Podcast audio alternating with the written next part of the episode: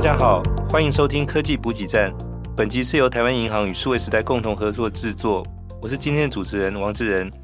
迎战气候变迁，这几年在投资市场兴起了一股绿色投资风，如今也吹向台湾。在整个节能减碳的浪潮下，投资人参与低碳市场，不仅是友善地球的方式，也是有机会来跟友善荷包结合，抢搭绿金的商机。那特别在美国的特许金融分析师协会 C F A 指出，在二零二零年对 E S G 投资有兴趣的投资人比例来到 百分之七十， 全球各国尤其是已开发国家对于能源转型技术的年度投资更经历大幅的增长，并且在二零二二年首次超过一兆美金。根据资料显示，在二零三零年新兴市场在绿色科技的投资将突破十兆美元。在这当中，究竟投资者如何确保自己选择的投资标的对环境友善，以及金融机构又透过哪些方式来发挥永续影响力，推动社会迈向绿色永续的未来呢？本期节目很荣幸邀请到专家一同来深入探讨绿色金融跟绿色投资的相关议题，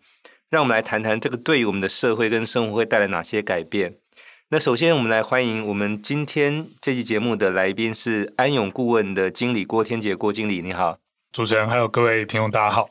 那郭经理英文叫 T J， 所以节目里面称呼你 T J 是不是比较、哦、没有问题，亲切一点？叫 T J 就好，就是天傑的缩写。是是，对对对，嗯。T J 呢，首先想请你先简单介绍你在安永这边所负责的工作跟内容业务，具体是在做些什么？好，了解。那我先讲一下，我进安永之前的话，其实我是在国际的指数公司担任他们的 E S G 分析师的身份。哦，然后那我以前的工作就是帮投资人去看一家公司的 E S G 的表现到底好不好、哦、适不适合放到我的 E S G 指数里面做成分股。那进入到顾问业以后的角色就有点转换，就有点像是变成是企业的顾问。那我要帮企业去看就是目前的无论是主管机关或者是投资人在乎的 E S G 议题是什么，那我们可以怎么样去协助它。那我平常也是带领这个永续金融组，也是会进到这个金融机构里面，实际的去看一下他们的投融资流程当中如何去把 E S G 纳入到既有的投融资流程当中，这是我目前主要的工作。这样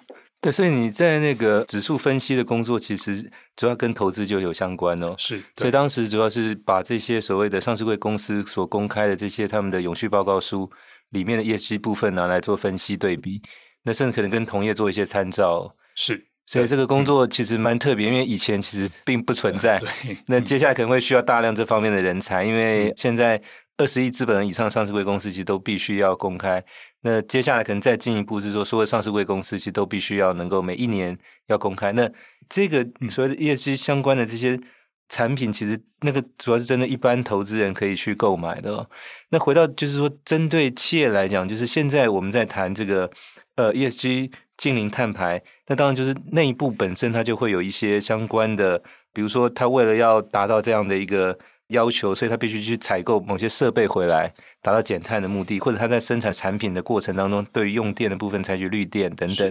那包含就提供这方面的这些所谓的再生能源，或者说新的一些暗场，像太阳能啊、呃、离岸风电，包含就是说像所谓的小水力电厂等等，那这些其实都需要有资金的支持哦。是，那都需要有来自金融机构，包含像银行、证券、保险、基金等等在背后的支持，那这个一般我们统称就叫绿色金融或者绿色投资哦。嗯嗯嗯，那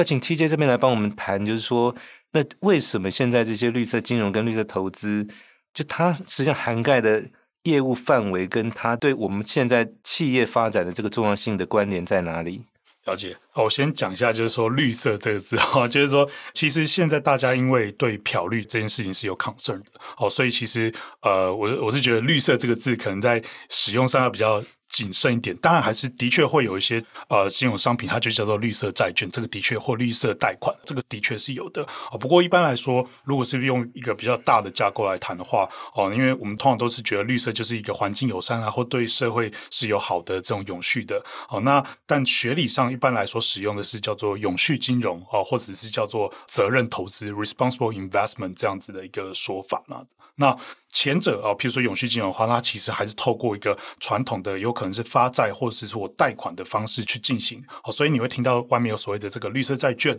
可持续发展债券，或者是这个绿色贷款、永续连结贷款等等、哦、那如果是责任投资的话，那它其实探讨的是我要怎么样在投资的这个决策流程当中把企业的 E S G 的表现、哦、纳入考量、哦、那我是觉得从对企业来讲，就如果金融机构有这样子的永续金融或者是责任投资的话，那对企业来讲的话，它其实是有一个新的一个 implication、哦、就是说它表示就是说呃，我必须要持续的往永续的方向去迈进，那我才可以持续的拿到金融机构的资金支持。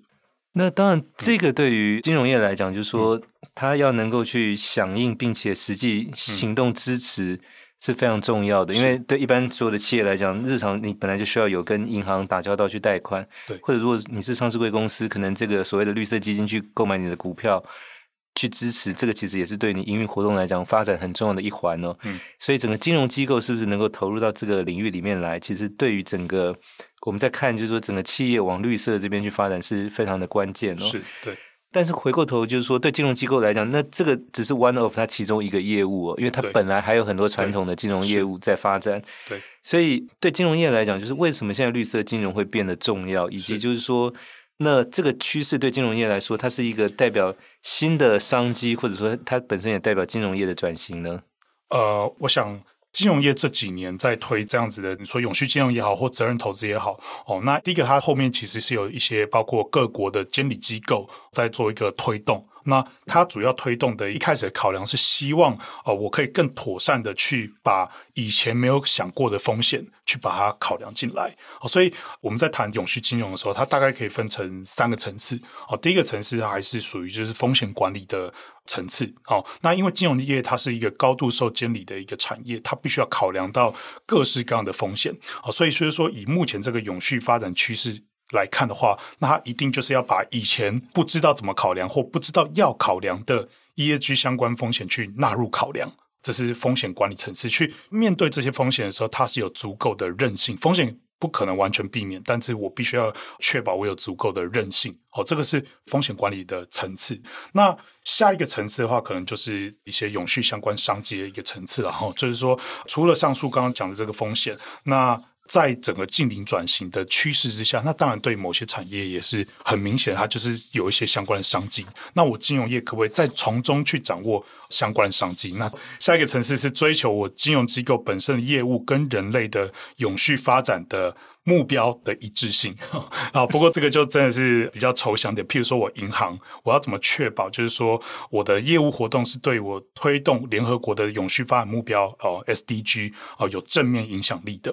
那这个就是有可能是说，除了我把这个资金导引到这个再生能源啊、呃、能源效率改善方面的地方以外、呃、我怎么确定我的投融资行为是对譬如说我创造就业、呃、性别平权，或者是让低度发展的经济体的人民有这个干净的饮用水、呃、就是像这种比较具体的目标，我要怎么确定我的影响力是是正面的这样子、嗯、对，也就是说这个 E S G 嗯出发，但不以它为限，因为包括刚才谈到像性别平权这些在职场里头，那另外有个概念叫 D E I、哦、就所谓的多元、呃、然后平等跟这个包容，对，这里面其实包含就是性别或者说少数团体弱势等等也必须要考虑进来，是因为像现在其实 NASDAQ 已经也规定说，它在 NASDAQ 上市的这些公司，它的董事会里面必须有这些呃，比如说少数或者女性或者是弱势的团体、嗯嗯、这个时候弱势其实跟少数的概念就是说可能它有不同肤色的，因为过去可能在美国上市公司大部分都是可能是白性人种的，但是现在你可能必须有亚裔，有可能就是拉丁美洲或者是可能这个呃黑人裔的也要进入到董事会里面去，就有比较更多的一些不同的意见产生哦。嗯、那这个也如 T J 刚才介绍说，那将来都有可能是在跟这些金融机构往来的时候，金融机构考量这个企业跟他合作，就是那这些都可能不会是一个完全决定的因素，但应该都是其中被考量的因素之一哦。是，对。嗯、那这个过程里面，能不能请 T J 也跟我们分享，就是说有没有一些到目前操作比较成功的一些实务的案例？好，了解。这样子的话，我还是回到我刚刚三个层次去讲，就是风险管理，然后再来是扩大永续相关的这个业务机会，还有到最后是影响力三个层次来讲的话，那我想以国内的状况来讲的话，那其实应该也不是只有国内啦，应该说全球大多数的这个金融机构其实都还在属于我们刚刚讲的第一个层次的部分，就是以前我不知道我要去考量这个 E S G 相关风险的，我现在要把它纳入考量，很多时候是因为这个风险它并没有很妥善的去反映在我们既有的这个财务报表里面，所以我们也不知道要去考虑它。那现在的话就是透过譬如说有可能是 E S G 检核也好，或者是一些透过外部的一些评比也好、哦、我们尝试的去用 entity level 的概念去看这家公司整体的一个表现，或者是说我在贷款我钱放出去之前我先去看一下，就是说诶这个专案融资，譬如说这个有可能是离岸风电也好，或者是太阳能暗场也好、哦、那它有没有很好的去降低它对当地环境或者是人权的一个相关的冲击，确保就是说这个冲击可能包括但不限于有可能是诶我在这边风机盖下去，那我可能影响到当地渔民的这个经济权利和、哦、捕鱼的捕鱼的这个权利，我我是不是有妥善的去呃照顾到、呃、管理到这样子的一个冲击，这个是我们还在谈的风险管理的一个层次这样子。然后这个是目前大部分我想国内的这个金融机构目前都还处于在这个层次当中，因为你等于是要在你等于是前台，譬如说以银行为例，前中后台都要学习去看到底我要考量什么、哦、那或者是它是不是有相关的需求这样子、哦、因为其实在整个经营趋势之下，那我企业可能会有一些汰换老旧机台啊、哦、我换掉我的车队啊，换船队等等的、哦、甚至是整条制程要去改变、哦、那这些东西都是需要很大的一个资本支出这样子、哦、那这个其实就等于是从我们刚刚先从风险管理、哦、先看我有多少的部位是暴露在气候相关风险之下，一路到有多少人因为减碳需要我资金的 support，哦、它就是一个从风险管理然后慢慢慢慢到扩展永续业务的机会。那国内目前的金融机构大致上是处于这个阶段这样子，就在风险评估的这个阶段，然后有一些会走到就是扩大到永续相关业务这样子。那如果是回到就是说在标准跟监管这一块来看呢，哦、标准监管这一块来看的话，它就是回到我们刚刚讲的风险管理这一块、嗯、然后就譬如说其实也不是只有台湾，那各国的主管机关法规上面的一个实现的话，主要是会体现在气候相关财务揭露这个方面、哦、那主要是由各国的金融监理单位针对它国内的金融机构的风险管理单位或者是它的这个中后台单位开始去参与永续相关事务，以前他们可能就是纯做风险管理，那但是现在在这个趋势下你可以看到很多时候气候相关风险啊，或者是你们听到这个 T C F D 啊、哦、这个常常都是由风管的单位在主导，这是一个蛮大的一个改变这样子。对，那能不能举个例子，比如说像台湾银行也是你们的客户，是那在这个部分你们是怎么协助他来进行，就包含是说像他的永续蓝图的整个制作跟发布呢？了解。那我们辅导是整个台湾金控啊，就是包含、嗯、台湾金控、哦、当然银行里面的确是角色最大的一部分这样子、哦、那我们在里面的话主要也是一样，就是用三个层次的架构去看，就是包括风管，然后拓展永续相关的商机，然后还有就是影响力的部分。那因为台湾银行它是有它是国营的一个角色、哦、所以呃，我想它在承载一些国家的一些重要的政策使命上、哦、它是有一定的一些跟其他行库我觉得比较不一样，它有一些特别的使命这样子、哦、所以我们在协助它梳理梳理它这个永续蓝图永续路径的时候，我们就会会去看就是国家目前想要发展目标有哪些。从刚刚讲的风管业务影响力来看的话，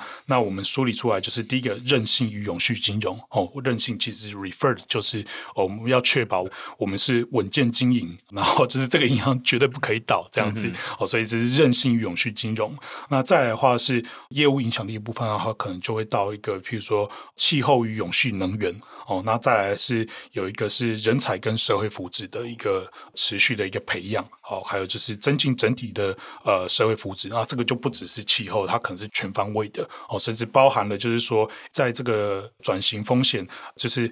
低碳转型的这个趋势之下，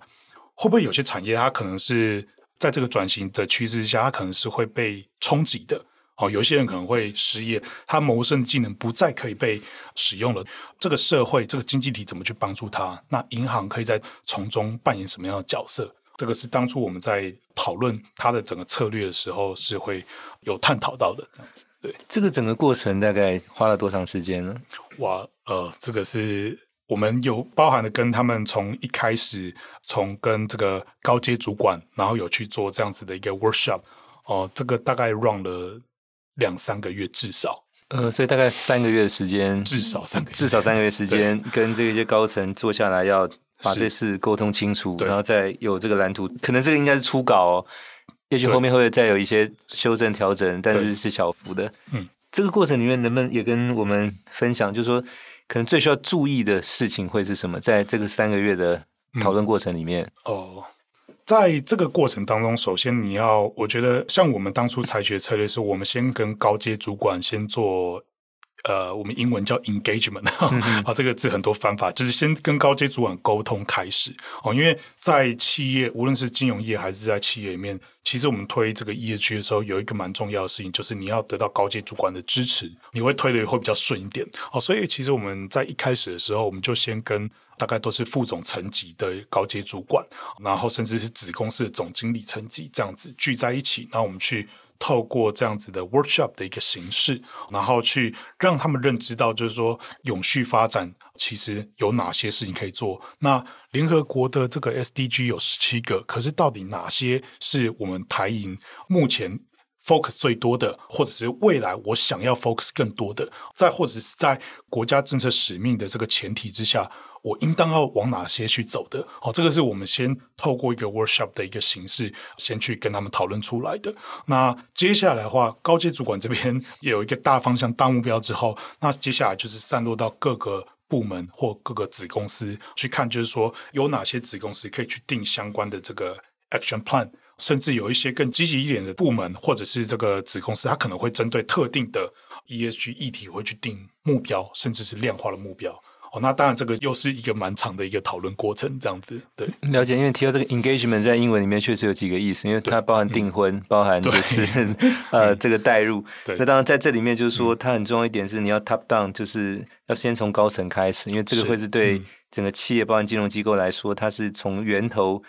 要开始 认, 认可并且去制定相关的这个大的方向跟可能局部的一些规定之后，再层层去往下去落实， 是, 是非常重要。那因为台湾金控它是如刚才 T J 介绍是一个国营的金融机构，那如果这个是针对一般的民营的金融机构，也会是一个类似的做法吗？哦，也可以是这样类似的做法、嗯、不过目前的话，在民营的机构的话，我觉得反而有一些还比较缺乏这种整体策略性的考量，大部分都是一个主管机关先来了 T C F D 的相关的法规、呃、所以就是必须要先理清楚自己呃目前的部位里面到底有多少是属于高气候相关风险的，那大概是从这个开始，那慢慢慢慢的有一些会去讨论到，就是说诶我想要多承做一点这个永续相关的商机，我想要多承做一点绿债，或者是国外有在讲这个转型金融 transition finance， 台湾可不可以做？这个是民营机构比较，就是第一个就是法遵的部分要先做好，再来的话就是有一些的话开始就是诶我想多做更多的呃永续相关的业务这样子。那但坦白讲，我觉得策略面的话，我目前还比较少看到一点，这个是国内目前的一个情况这样子。对，是。那来到就是说我们在谈绿色金融，当然它对应到有一个概念是绿色投资哦。那如果是在一般的企业跟金融机构里面，我们现在看到比如像绿色的贷款、嗯、发绿色的债券，是或者你刚才介绍的转型金融、嗯、这些其实都还是比较针对是一般的企业跟金融机构之间往来的这个金融的商品跟行为、嗯、那如果是针对一般的投资者，就是一般个人投资者的话，是就是说那现在有哪些绿色投资的嗯、商品跟他在做选择考量的时候有哪些需要注意的？哦，了解。无论你要讲绿色投资也好，或者是我之前做责任投资，或者是 E S G 投资也好、哦、不管你怎么讲，那首先他对财务绩效的这个评估是绝对不会少的哦，所以就是说并不会说我做绿色我做 E S G， 那我就我就只 care 绿色环保人权，我就不 care 赚钱，并不是这个意思、嗯、哦，就是说我们是希望在投资的这个过程当中把 E S G 纳入考量哦，就是以学理上来讲英文叫做 take E S G factors into consideration， 它蛮重要的叫做就是 integrate into 这个概念，把它整合到投投资流程里面这个概念、哦、所以我并不是要完全取代现有的流程哦，而是在从中加入 E S G 的概念这样子、哦、所以这是第一点。那如果我今天是一个想要实践 E S G 投资的一个散户的话、哦、那我做的是可能是假设我选的是一个被动式投资，我可能没有时间看盘这样子，那我可能就会推荐就是说，那我们是不是可以以一个譬如说我确保公司在赚钱的同时，我希望我的投资标的在赚钱的同时，那它可以管控好它自己的本身的 E S G 基本的一些相关的风险这样子、哦、包含它对就是外部的一些冲击啊等等的，或者是外部的因子对这家公司财务报表的影响、哦、外部的 E S G 风险对公司财务报表的影响。那这个时候我可能就可以去透过选择、呃、市面上的一些 E S G 相关的一些基金哦，然后来从中来作为一个投资标的。哦，那呃，我一般会建议就是会要选择比较具国际公信力的这个呃呃单位所发布的这个呃 E S G 基金会比较好啊。那通常是建议说，你可以先参考，就是我记得集保应该是有一个叫做 E S G 呃基金专区的哦，那里面就是你就直接打开了，或者是每一家公司所推出来的这个 E S G 呃基金，它里面呃形塑出这个成分股的方法，筛选成分股的方法，它会有所不同。那我这边也会建议就是说，呃，我们在选这些基金的时候，或者是看这些透过评比去看的时候，要避免只依赖一个单一一个国际评比，因为大家方法学不同，可以多看一点这样子。嗯，那这个过程当中，就是一般投资人怎么样去避免所谓的漂绿产品呢？在讨论这一件事情的话，我就觉得就是说，譬如说我在选股的时候，那我会建议就是说，第一个要回到我刚刚讲的，避免看单一的 E S G 评比资讯。那当然另外一个就是说，我们可以去把我们自己心中的一个价值的考量，这个就没有标准答案，就是我们自己心中的一个价值考量带进去。这个价值的考量就体现在譬如说这家公司是不是有被罢工、哦、是不是有一些食安啊或者是人权上面不好的一些 reputation、哦、因为说真的 E S G 评比它是一个落后资讯，可是你有可能这件罢工或者是公安意外它是发生在当下的、哦、所以这个就是我们这个时候可以透过我们心中的这个价值的考量去纳入的，或者说这家公司是不是常常被主管机关说你公司治理有问题、嗯哦、这个就是我觉得这个作为一个投资人，就是你可以稍微是去注意一下的。那你把这些考量再带入到你的投资策略里面这样子。那接下来的话还是要讲到选股的话，那我这边还是会建议就是说，你可能要考量一下就是说你自己的投资属性是什么。譬如说你是想要选择关注的题材，譬如说我就是要太阳能或者是这个风力发电、哦、或电动车的这个相关概念股，我看好这个题材、哦、这是一种、哦、另外一种策略的话就是回归公司的基本面分析，我先不管公司卖的产品或服务是什么，我就是看他有没有管好 E S G 相关的风险，然后他长期会不会赚钱这样子、哦、那我还是要强调长期这件事情，因为 E S G 它基本上它都是在探讨一个长期增长的一个概念、嗯对，因为长期的意思就是说它应该是一个可以稳定发展成长的，所以就不是可能短期的这个剧烈起伏波动的这种概念哦。嗯、那我最后一个问题想请教 T J 这边是说，那我们今天在谈这个绿色金融跟绿色投资有好几个面向，刚才你也分享了、哦、那当现在还是一个比较属于新兴发展的一个阶段，所以它有很多的包含概念包含商品包含可能一些一些操作的一些 guideline 其实也正在发生以外，就是说那他们的下一步的发展大概预期可能会有哪些面向是值得我们去关注，以及就是说这些发展可能对于形塑所谓的永续影响力的这个未来会有什么样的一些动作是可以值得期待的呢？了解。其实呃，要推动整个永续金融这样子的一个我们讲生态系 ecosystem 来说的话，那它需要蛮多的一个其他的一些相关的配套措施、哦、所以就譬如说你可以看到欧盟他在推的时候，我会称之它为一套组合拳。第一个，他先一手要求企业做揭露，就是你们可能会听到这个 C S R D， 就是要求企业去做这个呃去写永续报告书，揭露E S G相关资讯，这是一手。那、啊、另外一手的话是，譬如说要求金融机构，他必须要说，哎，你说你这个 E S G 基金是绿色的，或者是你这档基金是 E S G。那它到底是 E S G 在哪里，绿在哪里，你要把它讲清楚，这个就是避免漂绿的一个蛮重要的一个要求。那再来的话是要去稍微去定一下技术标准哦，就是譬如说我如果是钢铁业或者是水泥业或者是我是制造玻璃的，诶，那我的这个单位碳排放量到底要降到多少以下我才能叫做绿？这个就是欧盟的这个 E U Taxonomy 他们在里面有在尝试在去定义出来这个技术标准，或者是台湾你可以看到我们这边其实也有一些类似的一些相关的标准在推啦，哦，那就是台湾的话这边就是有金管会的这个呃永续经济活动的这个认定的一个指引这样子，但我觉得这个指引应当还还是要再更进一步发展的，因为我们整个呃总体经济，我们实体经济里面它的供应链太过复杂，哦，所以这个标准它还需要去不断的去修订这样子。那这是一个，就是你必须要先创造一个呃环境，让想要做永续投资的这个金融机构或者是投资人，哦，那让他们去知道怎么样投才可以是，譬如说回到我们刚刚讲的避免漂绿，或者是把钱投到真正是对永续发展有帮助的地方这样子。嗯，对，那当然对企业来讲我们鼓励创新，特别是在跟绿色相关的创新。那对个人来讲其实很重要一点是说，其实他可以从一些身边很简单的事情开始，因为我注意到 T J 其实今天来上我们节目骑是自行车来，对，而且听说你平常上下班也都是骑自行车哦。对，我骑脚踏车上班，就是 以, 以体现个人 E S G 这个为主，嗯，那当然就是说将来这个所谓的员工上下班通勤的交通工具也会考量到这个企业整体的碳排放量里头哦，所以这个其实也 是, 是也当然是一步一步来，嗯，但很重要一点是说对一般的这个呃人来讲，就是你要去参与到这个 E S G 相关绿色金融，其实有一块是当然去购买这些所谓的绿色的像 E T F 呃以或者投资产品以外，就是实际上个人在日常出行通勤体现这个绿能，其实也是非常重要的一环哦。呃，是的，那那我想就是以个人层面来讲的话，呃，民众的参与的话，大概就是分成两种啦，一个是实体经济面，嗯，哦，那当然就是呃，在日常生活或者是你的这个行为上的一个 behavior 的一个一个一个改变，这样子就是把一些永续或者是这个环境哦会对社会友善的这些因子哦去纳入考量，譬如说去支持或者是购买对环境冲击比较比较少的一些呃产品或者是商业模式这样子哦，那这个其实就可以无形当中去慢慢慢慢驱动企业去迎合这个消费者对永续需求或者是永续的这个价值哦，这是一部分。